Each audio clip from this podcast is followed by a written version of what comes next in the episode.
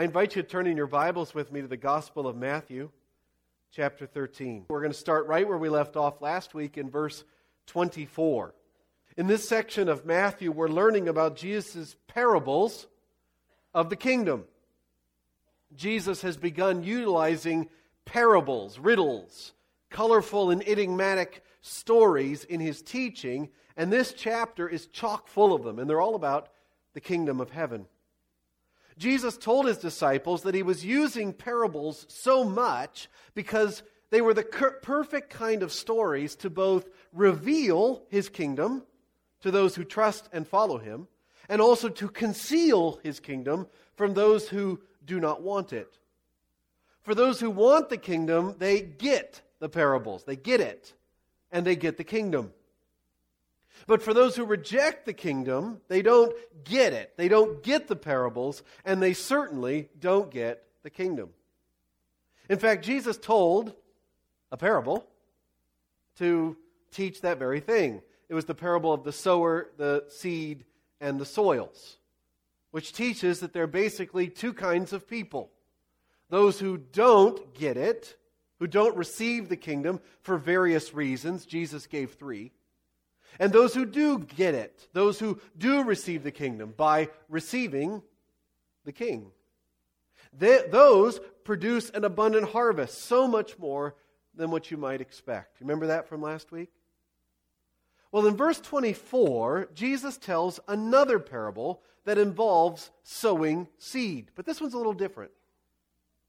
Because it doesn't just have one kind of good seed, it has two kinds of seed, and one of them's bad. In fact, there's just one kind of soil in this parable, one field, but there are two kinds of seed in this story. And then in verses 31 and 32, Jesus tells another parable also involving a seed. And then in verse 33, he tells yet another parable. No seed in that one, but it's, it's like the, the one in verses 31 and 32. And then in verses 34 and 35, Jesus, it tells us just how much Jesus taught in parables at this point in his ministry and how that was the fulfillment of Psalm 78, verse 2. And then later in verses 36 through 43, Jesus gives the interpretation of the first parable the one with the two different kind of plants in it. So that's what we're going to look at this morning. I've given you a little map, verses 24 through 43. And we're going to see how this relates to Christmas, what we've just been singing about, and how these parables relate to our lives today. So let's read the first parable and then pray together and then talk about what we see presented here in these stories. Matthew 13, verse 24. Jesus told them another parable. The kingdom of heaven is like a man who sowed good seed in his field. But while everyone was sleeping, his enemy came and sowed weeds among the wheat and went away. When the wheat sprouted and formed heads, then the weeds also appeared. The owner's servants came to him and said, Sir, didn't you sow good seed in your field? Where then did the weeds come from? An enemy did this, he replied. The servants asked him, Do you want us to go and pull them all up? No, he answered, because while you're pulling the weeds, you may root up the wheat with them. Let both grow together until the harvest. At that time, I will tell the harvesters first collect the weeds and tie them in bundles to be burned, then gather the wheat and bring it into my barn. Would you pray with me? Lord, what we've just sung is just ringing through our ears and in our hearts is the Christmas story. And it's not just a story, it is the story, it is history. And it changes everything. Help us, Lord, to understand how these parables relate to that story and how these parables should shape our lives today on December 16th, 2018. Would you work at us, Lord, that which is pleasing in your sight? We pray it in the name of the one of whom we've sung, the King of Kings, the Lord of Lords, the babe born in Bethlehem, the Christ, Jesus. Amen. Now, again, like last week, pretend that you've never heard this parable before. Pretend that you're hearing this story for the first time and you have never heard the interpretation of verses 36 through 43. Put yourselves in the shoes of the first listeners. What might you make of this parable without any interpretive key? Well, you would notice that Jesus begins by saying, verse 24, the kingdom of heaven is like this. He's going to say that a whole bunch of times in Matthew 13 and again in the rest of the book. He doesn't mean that the kingdom of heaven is like a man. When he says the kingdom of heaven is like a man, he means that the kingdom of heaven is like this story, right? This situation. This it's like what is taught from the end of like to the end of the story. And you would notice the end of the you would notice the story itself. Listen again, verse 24. The kingdom of heaven is like a man who sowed good seed in his field. That's what every farmer tries to do. Amen, Matt? Amen. But while everyone was sleeping, his enemy came and sowed weeds among the wheat and went away. Now, who does that? Matt, have you ever had this one done to you? Apparently, this is a rival farmer. And it's what we might call an act of bioterrorism. If I can ruin your field, what's that going to do to the value of my crops? Right? Ruin your field, my field all of a sudden becomes more valuable. There was a Roman law against this very practice. If caught, the Romans would have dealt with him. The weeds that he planted were probably what is called darnel, which is actually a poisonous plant. It looks like wheat when it's young, but it's more obvious when it's grown to maturity. The Old English word for this was tares, right? You might have heard of this as the parable of the wheat and the tares. And if you've heard of that, you might have also heard a preacher say this is a terrible pro- parable. Yeah. I wouldn't ever say that, but you might have heard somebody do it. So we might call this the parable of the wheat and the weeds. This is what the kingdom of heaven is like. Here's what happens next, verse 26. When the wheat sprouted and formed heads, then the weeds also appeared. It became obvious that they were there. The owner's servants came to him and said, Sir, didn't you sow good seed in your field? Where then did these weeds come from? That's a very important part of this story.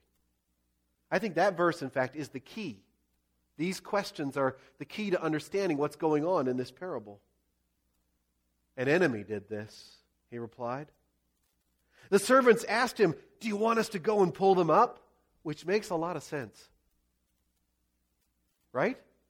I mean, he might lose everything if he let these weeds take root. If they get harvested together, the wheat crop is going to be ruined. We must wipe them out now. He says, No. Because while you are pulling the weeds, you might root up the wheat with them. I've got another plan, he says. Let both grow up together until the harvest. At that time, I will tell the harvesters first, collect the weeds and tie them up in bundles. Use them for firewood. There's not a lot of wood around here. We'll tie up the bundles of the weeds. We'll burn them for heat in the winter. And then gather the wheat and bring it into my barn. Do you get it? Let's look at this next one. I think it has a similar point to this story. Verse 31. He told them another parable. The kingdom of heaven is like a mustard seed, which a man took and planted in his field, though it is the smallest of all your seeds. Yet when it grows, it is the largest of garden plants and becomes a tree so that the birds of the air come and perch in its branches. Do you get it? One more story, he says, verse 33. He told them still another parable. The kingdom of heaven is like yeast that a woman took and mixed into a large amount of flour until it worked all through the dough. Jesus spoke all these things to the crowd in parables. He did not say anything to them without using a parable. So was fulfilled what was spoken through the prophet I will open my mouth in parables, I will utter things hidden since the creation of the world. So Jesus in Matthew 13 is in a parabolic mode. At this point in his ministry, it was all parables all the time. All parables all the time.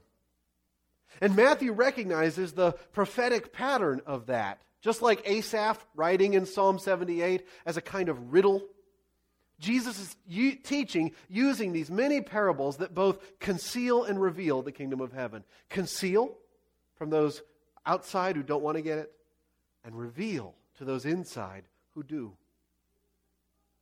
Do you get it?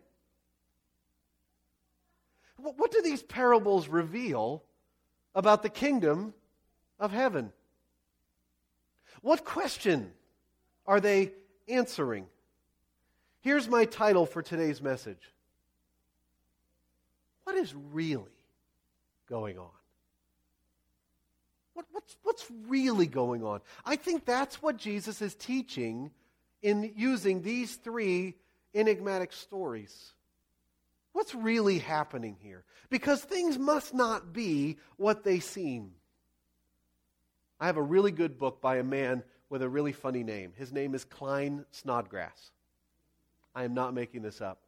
He's written the best book I've ever read on the parables, Klyne Snodgrass. I was reading his book this week, and it said that in the parable of the wheat and the weeds, the key question that Jesus is answering is how can this be the kingdom? How can this be the kingdom? Have you ever have you asked that question? When you look out on your world today? Let me ask you, has the kingdom come? This is the kingdom?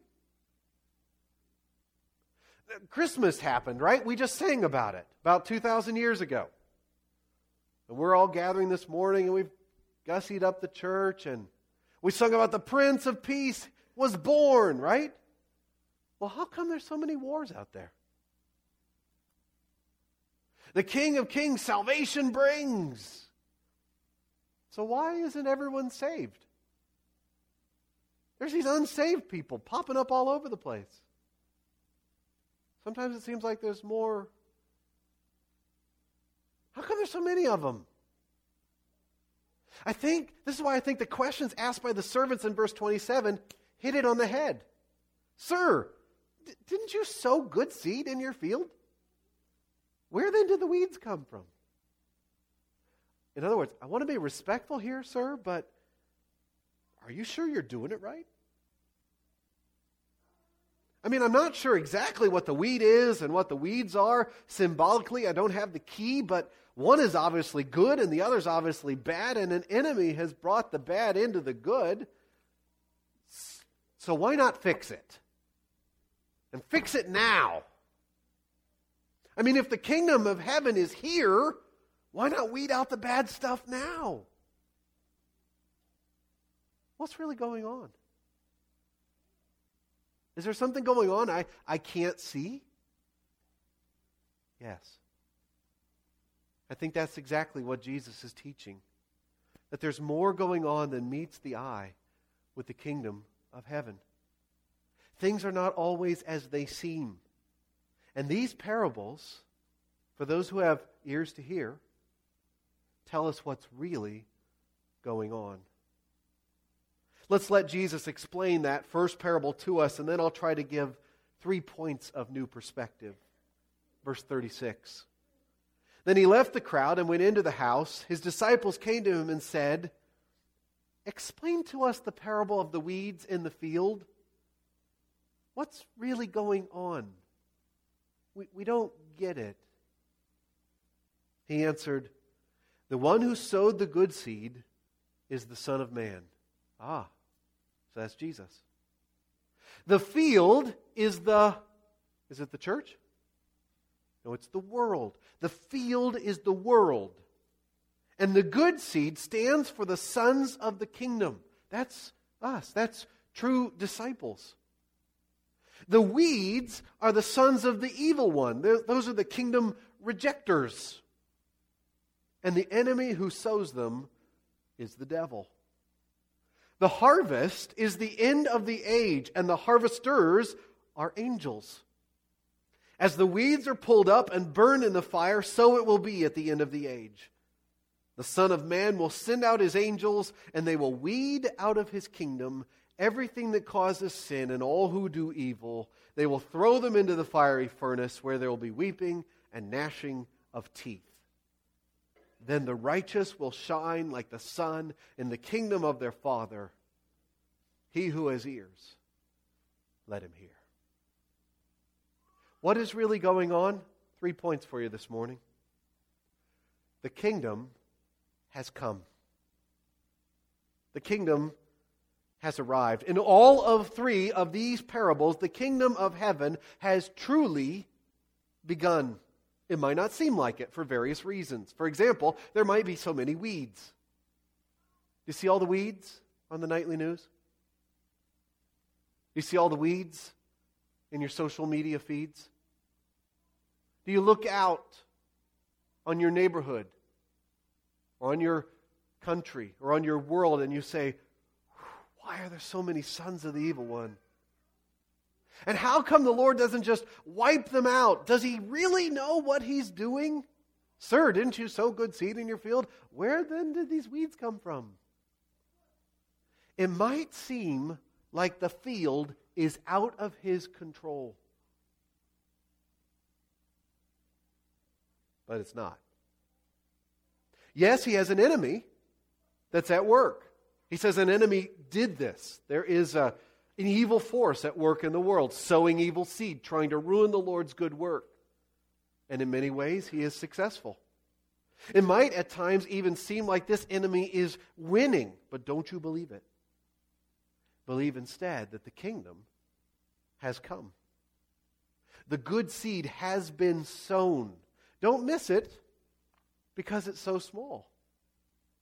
That's the point I think about that mustard seed in verse 31. They, these folks knew about the mustard seed. You plant any mustard seed, Matt? No. It's mustard seed is very tiny. Okay, it was the it was the not the tiniest seed that ever existed, but it's the tiniest seed that they used in Palestine. It was one just one seed was one millimeter in diameter. Okay, that's how tiny. You can't hardly see it, but it's there. Same with the leaven, right? Can you see the leaven, the yeast in, in uh, verse 33? Can you see the yeast in the dough after it gets worked in? In fact, verse 33, Jesus literally says the woman hid the yeast into like 50 pounds of dough. You're going to see the yeast? No. You don't see the yeast, it's hidden in there. But make no mistake, it's in there, right? Like Prego, right? It's in there. The kingdom of heaven has come. It may seem unimpressive, it may seem small and inconsequential, it may seem inauspicious to begin with. It even might seem invisible and insignificant. But don't, over, don't underestimate it. The kingdom of heaven has come.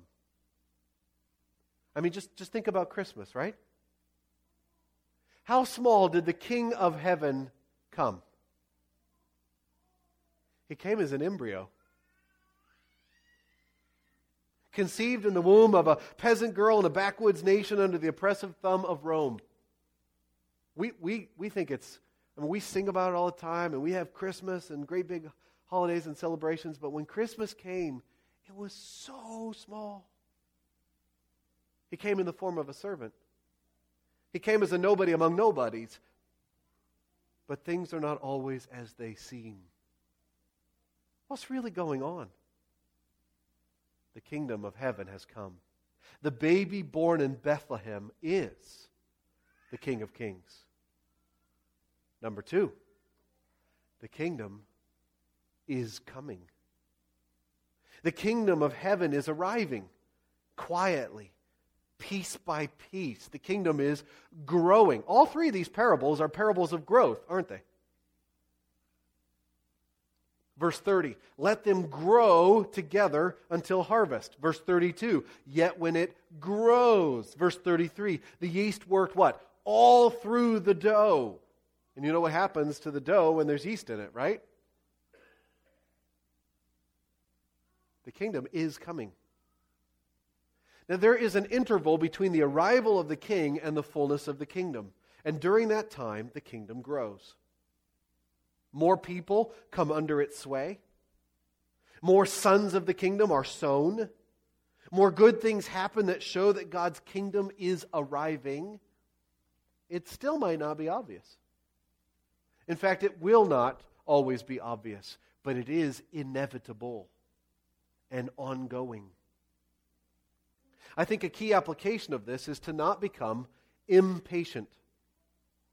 The harvesters wanted to pull up the weeds right away, right? They were rolling up their sleeves like, we'll get out there, we'll take care of those weeds. Just say the word. But the Lord of the harvest said, wait. Be patient. I think that too often we say to ourselves, if not aloud, if the Lord knew what he was doing, he would judge those evil people right now. If the Lord knew what he was doing, he would take care of that problem right now. But think about it. What if the Lord weeded out all the weeds while you and I were still weeds? These parables call for us to be patient, to believe, to trust that God knows what He is doing, to see the growth of the kingdom with the eyes of faith. The Lord is growing his kingdom. He really is. And he's doing it all around us and in ways we can't always see or measure. And there's great opposition to it. The weeds are growing too. Both are happening at the same time. This is how I in, interpret Jesus' parable. The wheat is growing and the weeds are growing, both at the same time. The good grows and so does the bad at the same time. The church is growing, so is the anti church. They coexist. And that's how it's going to be until Jesus returns. So we need to be patient and wait for it. This could go on a while 2,000 years already. We need to keep trusting that the kingdom is coming bit by bit, day by day, person by person, disciple by disciple, family by family, church by church. It's coming. As a pastor of a local church, I take great stock in this parable. Because it doesn't always seem like the kingdom's coming. It doesn't always seem like it. But this is what's true. This is what's going on behind the scenes in the soil. You see what's going on in the soil? Matt, do you get to see what's going on in the soil? Yeah? Okay, well, then it doesn't count. I, you, you get to dig it up and take a look. Yeah. But it's secret, it's down there in the ground. We don't see that. Do you see what's going on in the dough? No, it's hidden in there. The kingdom is coming. You look at three new members for our church. And you say, well, that kind of seems small. Just three. And we just lost one.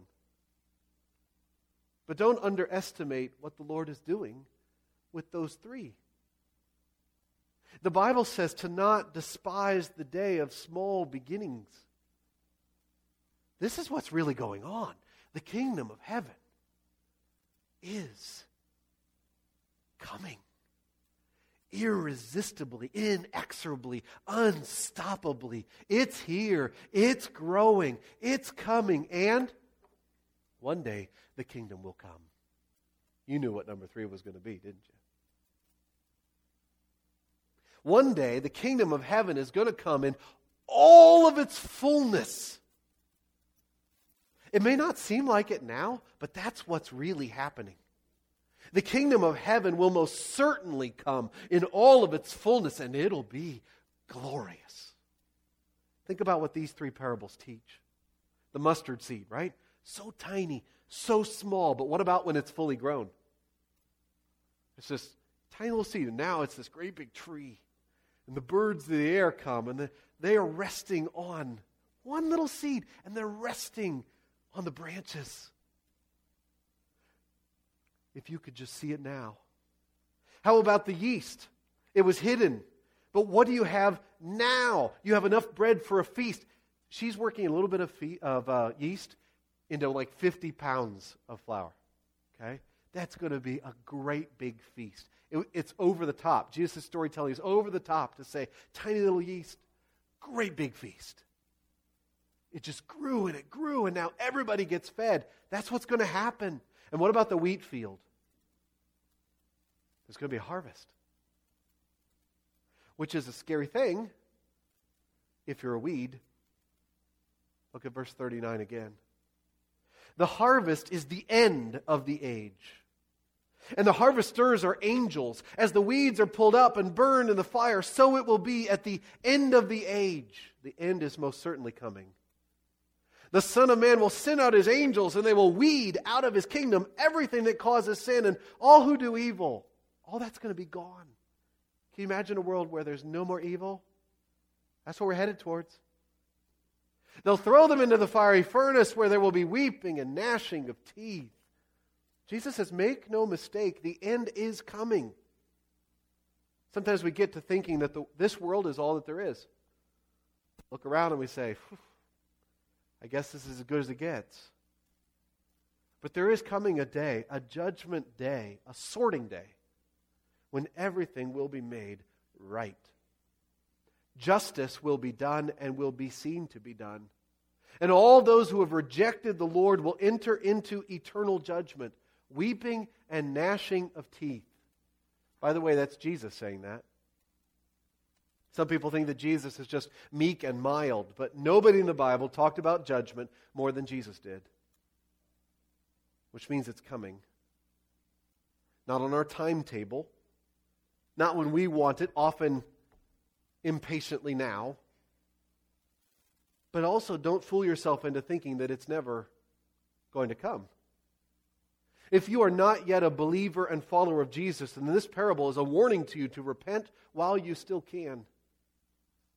Repent, for the kingdom of heaven is near. The Apostle Peter said it this way in his second epistle Some people will scoff at the notion that judgment will come like this one day. But Peter says the Lord is not slow in keeping his promise, as some understand slowness. He is patient with you, not wanting anyone to perish, but everyone to come to repentance. Bear in mind that our Lord's patience means salvation to those who turn to him. He is coming. The judgment is coming. The sorting is coming. The great weeding of the field is coming. Guaranteed. Friend, you do not want to get tossed into that furnace. Repent now before it's too late. This same Jesus died on the cross for the sins of the world so that sinners like you and me don't have to spend eternity weeping and gnashing our teeth. Repent and put your faith in Jesus Christ because he's going to return someday soon. And when he does, his kingdom will come in all of its fullness. And for those who have trusted in, in Jesus and have followed Jesus and have waited for Jesus and have believed in Jesus and haven't stopped working for him, it's going to be glorious. Just look at verse 43 for a taste, a foretaste. Then, on that day, the righteous will shine like the sun in the kingdom of their Father. What an awesome sentence. That verse is where John Newton got the idea for the last verse of Amazing Grace. Right there. What we, when we've been there 10,000 years, what? Bright, shining as the sun. We can't imagine. It's everything we've ever wanted, everything we've ever longed for the kingdom. It's God's king ruling and reigning in his majesty over his people, over all the world forever. His blessings will flow as far as the curse is found. As far as the curse is found, his blessings will flow. the glory of the Lord will fill the earth like the waters cover the sea. That's what's going on. That's really what's going on in our world. Don't believe whatever tells you differently. Don't believe your five senses or the nightly news if they tell you something different. Don't believe your friends or your enemies if they have a different narrative they're selling to you. Don't be snookered by the devil or by appearances or by your own heart. Things are not always as they seem. No, these parables tell us what's up. These parables tell us what's really going on. The kingdom of heaven has come quietly, with little fanfare, but as surely as you know anything. They tell us that the kingdom of heaven is coming, slowly perhaps, bit by bit, piece by piece, and with great opposition. There is an enemy at work, but he is losing, and he will lose. The kingdom is growing right under our noses, and one day the kingdom will come in all of its fullness. So let's live right now as we truly believe that. What changes do you need to make to be ready for this kingdom? Remember what Jesus said about how to live in and for this kingdom in the Sermon on the Mount? Upside down and inside out, flourishing where you least expect it, and out of your heart. That's what it means to be righteous. And the righteous will shine like the sun in the kingdom of their Father. He who has ears, let him hear what is really going on.